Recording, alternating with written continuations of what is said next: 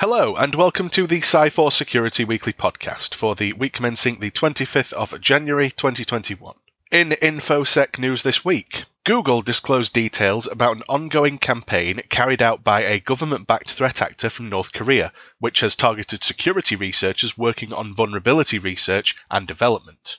The internet Giant Threat Analysis Group, or TAG, said the adversary created a research blog and multiple profiles on various social media platforms such as Twitter, LinkedIn, Telegram, Discord, and Keybase in a bid to communicate with the researchers and build trust. It seems that the goal was to steal exploits developed by the researchers for possibly undisclosed vulnerabilities, thereby allowing them to stage further attacks on vulnerable targets of their choice.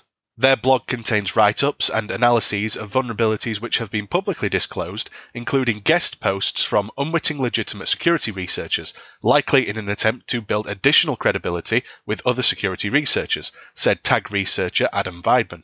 The attackers created as many as 10 fake Twitter personas and 5 LinkedIn profiles, which they then used to engage with the researchers, share videos of exploits, retweet other attacker controlled accounts, and share links to their purported research blog.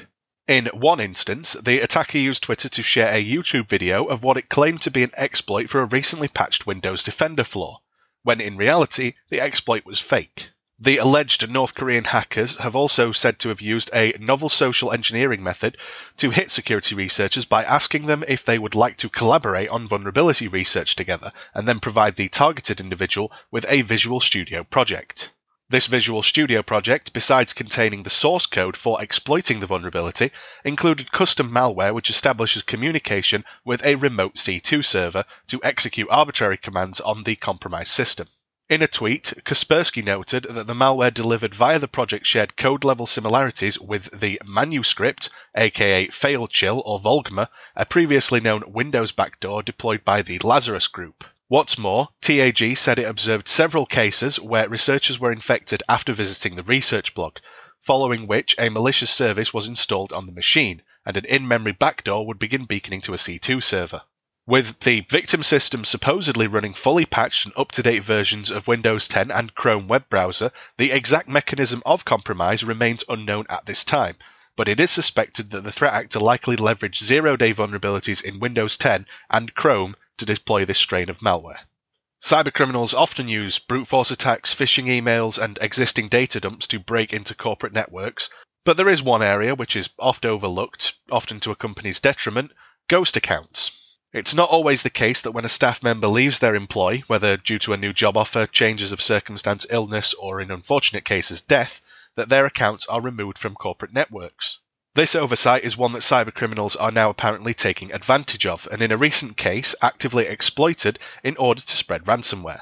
In a case study documented by Sophos's Cyber Forensics Group, an organization reached out after being infected by Nemty ransomware. According to Sophos, the ransomware, also known as Nephilim, impacted over 100 systems, encrypting valuable files and demanding payment in return for a decryption key. First detected back in 2019, Nemty was a ransomware as a service variant of malware which could be purchased on underground forums. In 2020, the developers took Nemty private, reserving the code's future development for select partners. During an investigation into the source of the infection, Sophos narrowed down the original network intrusion to a high level administrator account. Over the course of a month, the threat actors quietly explored the company's resources, obtaining domain admin account credentials and exfiltrating hundreds of gigabytes worth of data. Once the attackers had finished their reconnaissance and taken everything of value, Nemty was then deployed. To quote one of the incident responders, ransomware is the final payload in a long form attack. It is the attacker telling you they already have control of your network and have finished the bulk of the attack. Identifying you are under ransomware attack is easy. Identifying the attacker was on your network a week earlier is what counts. The cybersecurity team then asked who the high privilege administration account belonged to, with the victim company then confirming the account belonged to a former member of staff who passed away approximately three months before the intrusion. Instead of revoking access and closing down the ghost account, the firm chose to keep it active and open because there were services that it was used for. This has led to the recommendation that any ghost account allowed to stay connected to corporate resources once the user has no need of it should have interactive logins disabled, or if the account is really needed, a service account should be created in its stead to perform those functions. The possible complete fall of a malware giant this week, with law enforcement beginning to distribute an Emotet module to infected devices which will uninstall the malware on April 25th this year. Earlier this week, Europol announced the almost complete destruction of the infamous Emotet email spamming botnet used to distribute malicious word spam attachments which install malware such as TrickBot and QBot. These attacks usually lead to the full network compromise of infected companies and the deployment of Ryuk and Conti by TrickBot and Prolock or Egregor by QBot. After infecting victims, Emotet would typically distribute various modules to infected devices which perform different malicious activities. After the announcement, a security researcher known as Milkream discovered that Emotet had begun to push down a new module to infected devices. This module will uninstall the Emotet malware from infected devices on April 25, 2021 at 12 o'clock GMT. In a phone call with Europol's press office, journalists were told that the German Bundeskriminalamt, or BKA, federal police agency, was responsible for this action.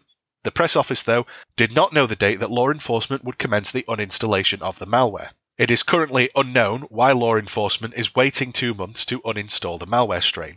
In response to questions regarding the module being pushed down to infected users, Germany's BKA shared the following statement. Within the framework of the criminal procedural measures carried out at international level, the BKA has arranged for the malware Emotet to be quarantined in the computer systems affected.